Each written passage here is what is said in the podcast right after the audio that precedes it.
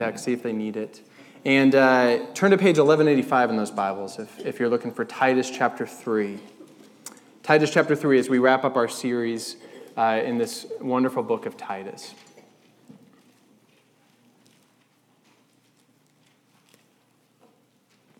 Hear God's word for us this morning. Titus 3 says, Remind them to be submissive to rulers and authorities, to be obedient, to be ready for every good work, to speak evil of no one, to avoid quarreling, to be gentle, to show perfect courtesy toward all people. For we ourselves were once foolish, disobedient, led astray, slaves to various passions and pleasures, passing our days in malice and envy, hated by others and hating one another. But when the goodness and loving kindness of God our Savior appeared, he saved us, not because of works done by us in righteousness, but according to his own mercy, by the washing of regeneration and the renewal of the Holy Spirit, whom he poured out on us richly through Jesus Christ our Savior, so that being justified by his grace, we might become heirs according to the hope of eternal life. The saying is trustworthy, and I want you to insist on these things, so that those who have believed in God may be careful to devote themselves to good works. These things are excellent and profitable for people. But avoid foolish controversies, genealogies, dissensions, and quarrels about the law, for they are unprofitable and worthless. As for a person who stirs up division after warning him once and then twice, have nothing more to do with him, knowing that such a person is warped and sinful, he is self condemned. When I send Artemas and Tychicus to you, do your best to come to me in Nicopolis, for I have decided to spend the winter there. Do your best to speed Zenas the lawyer and Apollos on their way. See that they lack nothing, and let our people learn to devote themselves to good works, so as to help in cases of urgent need and not to be unfruitful. All who are with me send greetings to you. Greet those who love us in the faith. Grace be with you all. This is the word of the Lord. The grass withers and the flower, the flower fades, but God's word, including this, will, will never fade away. Uh, you may be seated, and let me pray for us. God, we thank you for your word. We thank you that your word is truth. We thank you that your word spoke to Titus and to his people, and that it speaks to us today, 2,000 years later. We thank you that it can cut us to the heart, and it can also be a balm to, to, to uh, salvage up our wounds. And so we pray that as your word is preached this morning, that we would be blessed and challenged uh, by it, that we'd be transformed, that we would love Jesus more after hearing. And we pray this in Jesus' name. Amen. Well, have you ever had to leave instructions for somebody? Um, whether you were maybe going out of town and so you had to leave instructions for the babysitter uh, and you had to write them down and, and, and post them on the fridge, uh, or you know maybe you were leaving a, a, teaching job after some time and, and, and had to leave instructions uh, either, either for the long-term sub or, or maybe just your replacement. Um, it could be hard to, to boil down what's important on those kind of lists, what to leave uh, for, for what comes next. Uh, Amy and I, when we first had Rowan, we made such a list uh, when we first had people watch Rowan. And I believe it was nine pages, uh, double sided. Um, and so, because you want to make sure just the important things are on there, like here's her nap schedule that she never follows, and uh, here's her favorite foods that she'll spit out. So, uh, so we filled in this list, um, and our family just kind of laughed, nodded along. Um, and uh, if we made the list now, it might look like a half page in big font saying, Keep her alive, love her, like lead her to Jesus. That would be our list, right? Well, over this last uh, couple months, as uh, this is, it's been a summer of lasts for me and for Amy. Uh, you know, a last Mexico with the students and leaders. Uh, we had a few last things over the summer. We got to hang out with the, our seniors, especially one night, and that was the last thing. And then this last week, we were, uh, had our last youth group, uh, and uh, we were at the Fairbanks House for middle school, at the Saladays for, for high school, uh, and we were blessed by those times. Um, but I've been thinking about at each one of those things, been thinking about what, what would I want to boil it down to? What do I want these students to remember moving forward, right? Uh, they don't need a nine page double sided list, right? They, they need to know what is important in this life. I think as we come to the book of Titus and as we finish with chapter 3, we have the privilege of looking over the shoulders of this leader named Titus as he is uh, trying to help lead these churches in this island of Crete. As these different churches are growing, some are struggling. Uh, the church at this time was in, in, in tough times in many ways. Paul is trying to impart to them this is what's important to believe, this is what sound doctrine looks like, and then this is what it looks like for you to live for Jesus. And so we get to look over Titus's shoulders and hear Paul's and, and therefore God's heart of what is really important. Uh, what do we need to take with us? If you look back with me to chapter 1, uh, Paul tips his hat right at the beginning. Verse 1 kind of tells us why he's writing. He says, Paul, a servant of God and an apostle of Jesus Christ, for the sake of the faith of God's elect and their knowledge in the truth, which accords with godliness in hope of eternal life. So, Paul is an apostle. He sees his role to, to help the church to grow, and he specifically says he wants them to grow in their faith. Uh, he wants their knowledge of the truth to grow, um, but this accords with godliness, meaning he wants them to grow in their knowledge of the gospel, but that this would overflow into their lives, uh, into their good works. In other words, faith and action, theory and practice. Or it, even non Christians, anyone would say you have to walk the talk, right? These, these two are intimately linked, and it seems so obvious when we say it that you're supposed to learn it and teach it and also do it. Um, but do you realize that this is one of the main reasons why some people want nothing to do with the church? Uh, because they, they don't see that link. Uh, they see people either obsessed with the teaching, but they don't really care about how they live their lives, or they see people obsessed with even really good things, good works, but they don't really care about what the Bible says. And so some people are even turning away from the church because they see that link severed. But what if that link could be brought back together? Uh, what if what we believed about Jesus actually overflowed into our lives? What if we could grow in our knowledge of the gospel and proportionately grow in our practice of good works? I think if we did that, people would be drawn to the church because uh, they would see the church adorned with good works uh, and they would long to be a part of her. You know that family home when you were growing up that you loved to hang out at uh, because they had the best snacks. Um, and the, the mother or father just did such a good job of listening to you and asking about your life. Um, and when you told them about all the things you nerd out about, they just listened um, and, and, and got to know you. Um, and, you. and so you wanted to be there all the time, all summer. I think the church could be like that house that people want to come to that people want to be a part of. And I think it happens as we adorn ourselves with good works. And so that's really the point of the message this morning. Be devoted to good works. Be devoted to good works. And this first plays out in our relationships with one another uh, and, with others. Uh, Paul repeats this command three times in the text verse 1, verse 8, and verse 14. He tells the people to be devoted to good works. In other words, when, when he sits down, he's finishing this letter to Titus. And he's saying, What do I want Titus to make sure that the people remember? One thing he says is re- remind them to be devoted to good works. And this word devoted means make a practice of them, practice them di- diligently, make them a habit, not like a once a month, I did a good work. Um, it literally busy yourselves with good works, is, is what uh, the word means here. Uh, we're certainly busy people but he says, busy yourselves with good works, be, be full of them. But I want to stop right here because what do you hear when, when you hear from the pulpit, be devoted to good works? Maybe you, what rings in your mind is uh, the Christians you know that are obsessed with behavioral modification, the do's and don'ts, and who maybe even judge others who don't sort of meet their standard of good works. You know, legalism is a term we throw around. We have to define what we mean, but maybe that's what's buzzing in your mind as we hear, hey, be devoted to good works. Uh, you might say, wait a minute, aren't we saved by grace? We are. Verse 5 will tell us. And so, what does Paul have in mind here? When you hear good works, are you feeling personally weighed down and burdened, and you're saying, please don't give me another list of things to fail at? I could already give you a bigger list than what Paul gives here, right? Is that what Paul's getting at? Is he just burdening us down with works that we're going to feel guilty about?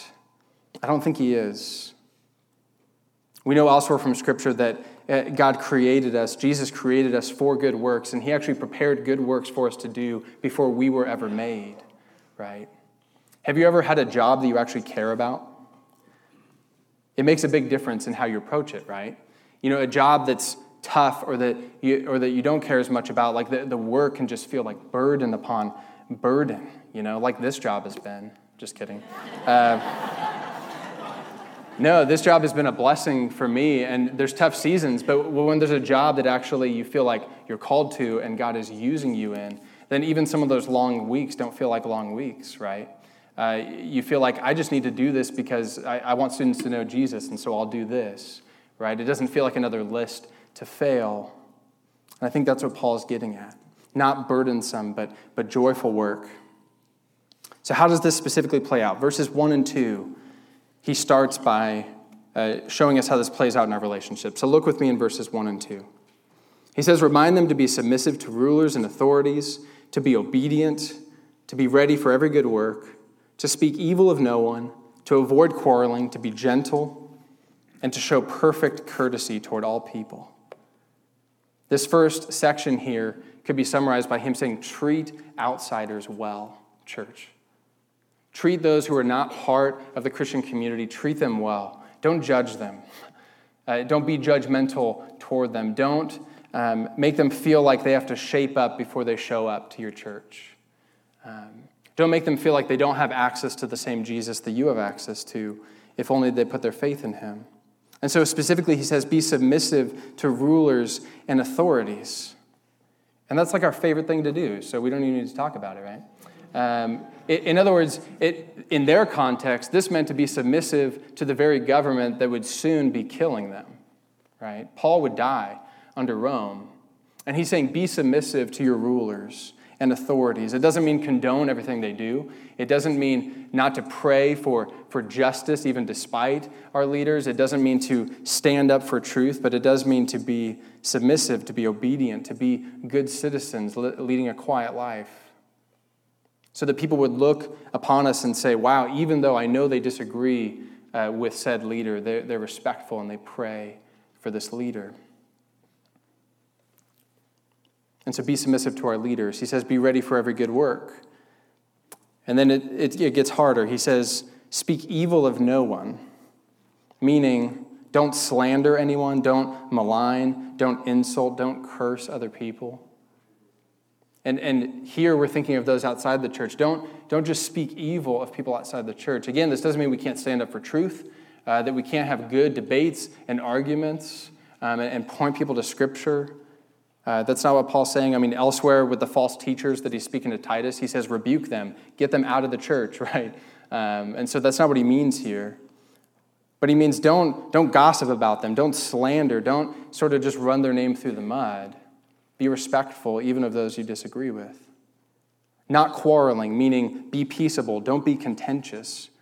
Don't be just waiting for a fight with people outside the church, ready to pick a fight. Instead, be gentle.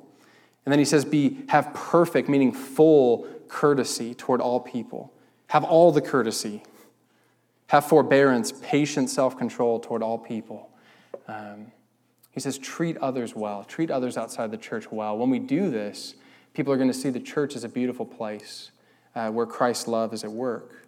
But then you could apply these uh, among uh, ourselves as well, and maybe it gets harder, right? Um, it's how you behave at your friend's house as a kid versus how you behave with your siblings. It gets a little bit harder sometimes. Uh, you're pretty respectful, maybe, to your friends, but those siblings, man. Um, and so, and so if you went back through the list of not speaking evil, not gossiping about each other, not hiding your gossip as a prayer request about each other, not quarreling or looking to pick a fight with each other, being gentle and perfect courtesy toward one another. And then verse 14, if you jump ahead, he says, Let our people learn to devote themselves to good works, so as to help in cases of urgent need and not to be unfruitful. We help those in need within the church. And uh, you're not allowed to fill out the spiritual gift survey and say, well, I didn't get service as my spiritual gift, and so I don't need to serve others. Um, that's actually a calling for all of us. And so I would encourage you as, as uh, we finish our Titus series, look, read back through Titus um, and, and maybe circle or make note of your blind spots. Um, areas where, you know, it, when he says be gentle, maybe you nod along with that because God has really been working in you and you've been gentle. But maybe he says don't quarrel, don't pick fights and you circle it because you're like, you know what? I've been picking fights. I've been looking for them. So I encourage you to go back through Titus, circle your blind spots, and pray for his work in your life. Be devoted to good works, is what God's teaching us this morning. He has reminded them to be uh, devoted in this way, but, but how, right? As Titus is receiving this teaching to pass on to his leaders, to his people, he might wonder how. Is this just one more list of things to fail at? Do I have to just add gentleness to my list of failures? What is Titus to teach that's actually going to bring this about in the lives of God's people? How is he going to convince them to love outsiders that aren't like them? How is he going to teach them to give towards people's needs? How is he going to teach them to forego uh, gossip when it tastes so sweet on the tongue? How's he going to convince them of this? Verse 3 starts to give the answer. If you look with me in verse 3, he says, For we ourselves were once foolish, disobedient, led astray, slaves to various passions and pleasures, passing our days in malice and envy, hated by others, and hating one another. How do we love outsiders that don't know Jesus yet? Because we were once the same way because we were once foolish and disobedient. We were led astray. We were a slave to various passions and pleasures. You know, we thought at the time that we were doing exactly what we wanted to do, exactly when we wanted to do it. But we were actually ruled by pleasures. We were ruled by enslaving passions that don't care about our good, that want to see us destroyed, actually. And we were enslaved to these things. We hated other people. Gossip came easy because life was just about getting ahead and being better than the next person. And so we hated others, they hated us. And we passed our days in this way of futility. How do we love others? Because we were the same way. Why would we slander others when we were in the same condition? You know what it's like to be enslaved to desires and passions, but you also know what it's like to be pulled out of them. You know what it's like for Jesus to kick down the door and come in and scoop you up out of that prison cell. And so verses 4 through 8 become this proclamation of the gospel that Paul wants Titus to teach again and again. If you were going to memorize something in Titus, I would encourage you uh, verses 4 through 7, especially. Uh, and, and then in chapter 2, 11 through 15 is also awesome. But chapter 3, verse 4, let's see what happens. You were once this way. Verse 4 But when the goodness and loving kindness of God our Savior appeared, he saved us. In other words, you know what it's like to be enslaved, but you also know what it's like to be rescued. This harkens back to chapter 2, verse 11, where he says, For the grace of God has appeared, bringing salvation for all people. In other words, Jesus' coming was an event, it is the event uh, of all of history. That God would come in the flesh, that he would humble himself, the great king of all the universe would humble himself as a baby, that he would grow in his knowledge of the word and his love of his father, and he would be obedient to his father to the point of death on a cross. When he did that, that means that God's goodness and loving kindness appeared on the scene to save his people. His people who were trapped, he came to set free. And so he saved us, verse 5. Not because of works done by us in righteousness. Right? He didn't save us because we were smart enough. He didn't save us because we did just enough good works to kind of get in the ballpark, right? In fact, the, the Bible says that even our good works are like filthy rags because they're just tainted with wrong motives, people pleasing. Even our good works without Jesus, we don't do for his glory. And so our good works don't save us. And so, on what basis does he save us? He says, not by our righteousness, but according to his own mercy. According to his own mercy, his goodness, his loving kindness, his covenant love for his people. God saved you because he wanted to save you, because he loves you. He chose you before the foundation of the world. And he sent his son to die for you if you would only put your trust in him. We're saved not by works, but by grace alone, by the washing of regeneration and renewal of the Holy Spirit, whom he poured out on us richly through Jesus Christ our Savior. In other words, there's life change that happens. It's not just an assent to theological truths that Jesus came and he died, and I believe it. But it's an entire heart change. Uh, that, that, a heart of stone would uh, turn to flesh and start beating. That a, that a body that was once dead would come back to life. That's the image of what happens to a Christian when they're regenerated and restored by the Holy Spirit as the Holy Spirit is poured out on us richly. I, I had the gift of being a part of uh, a few baptisms at the All Church Retreat, which is always my highlight of that retreat. Um, and to see these students go down into the water and, and, and come back out.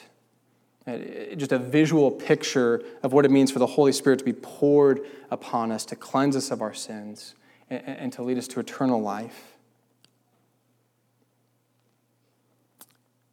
Verse 7 so that being justified by his grace, being justified, being set right before God, like a judge declaring us righteous, Jesus became sin, even though he knew no sin, so that we might become the righteousness of God. He swapped places with us, so that when God looks at us, he doesn't uh, see a sinner stained by grace. Uh, uh, yeah, stained by grace. Uh, he doesn't uh, see sin overwhelming us, but he actually sees Jesus himself. He, he, he sees Jesus' perfect, spotless record, and he treats us as sons and daughters of the living God, so that we might become heirs according to the hope of eternal life. Sons and daughters, heirs of eternal life. Um, you know, we, we all inherit different things. Uh, in our house, the joke is that uh, Doug has a piano that Amy's gunning for, right? Um, and so this is, a, this is actually a record, an audio record that Amy is heir to that piano, right? Um, but, but we are heirs of eternal life. Jesus says, Fear not, little flock. It's the Father's good pleasure to give you the kingdom. It's yours.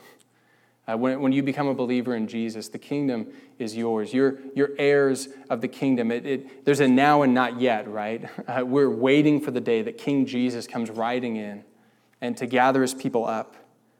But we're heirs to it. No one can take it from us because no one can snatch us out of his good and strong hands.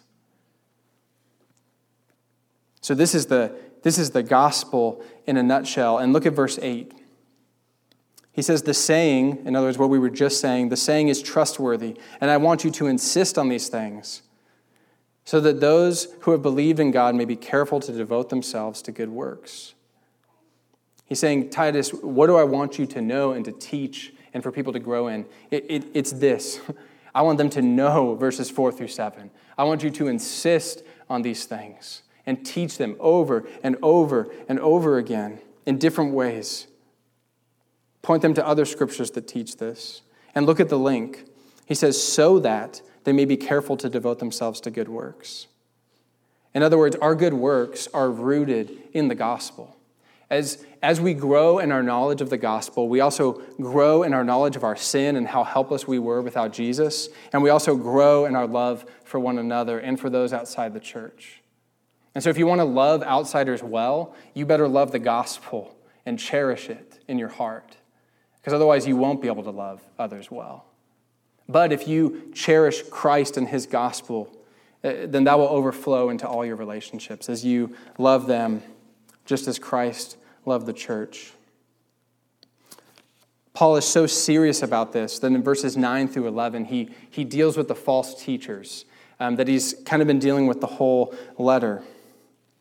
And he, he lists for them Uh, he says the gospel is good and profitable, but what they are teaching is unprofitable and worthless. They, they teach foolish controversies, genealogies, dissensions, quarrels about the law. Earlier in, in, in Titus, he says they're insubordinate, they're empty talkers, deceivers. They're obsessed with Jewish myths and false commandments. And this is the key they profess to know God, but they actually deny him by their works. In other words, we've been talking about faith and works uh, having that link. They don't have either one. They're not preaching the true gospel, and, and nor are their works in line with the gospel. And so Paul says throughout the letter in, ver- in chapter 111, he says they must be silenced. In, in, in 1 9, he says, rebuke those who contradict uh, the sound teaching. And then here in chapter 3, verse 11, he says, have nothing to do with them after you've warned them and, and carried out church discipline upon them. This might seem harsh, but it, it shows that God cares for his people. He wants them to know the gospel and to not be burdened by it. He wants them to be adorned with good works and not burdened by them. And so, did you know that if you were part of a church that only laid burden upon burden, Sunday in, Sunday out, that that wasn't actually the gospel?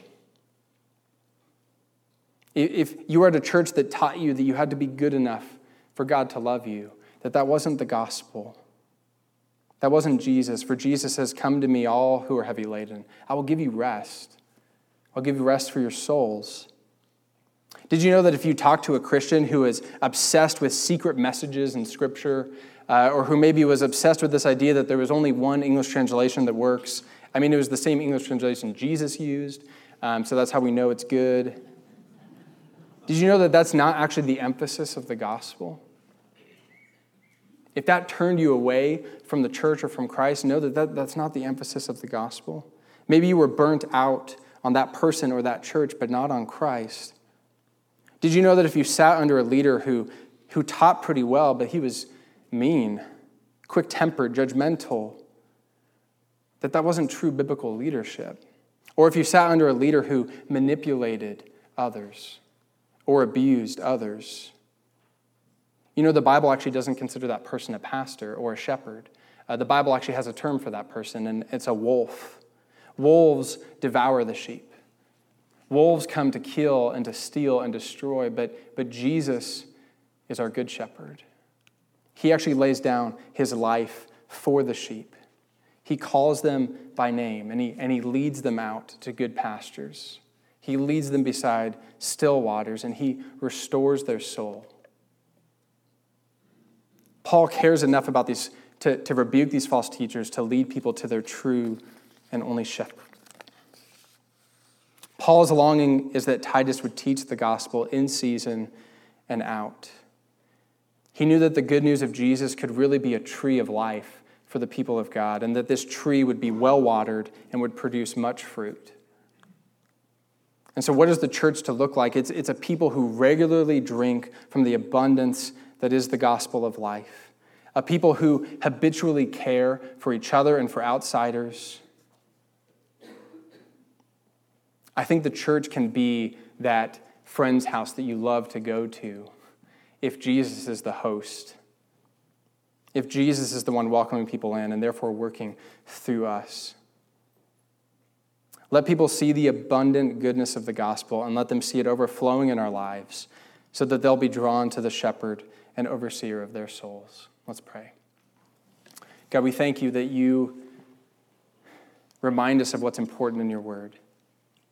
You remind us of the gospel of grace.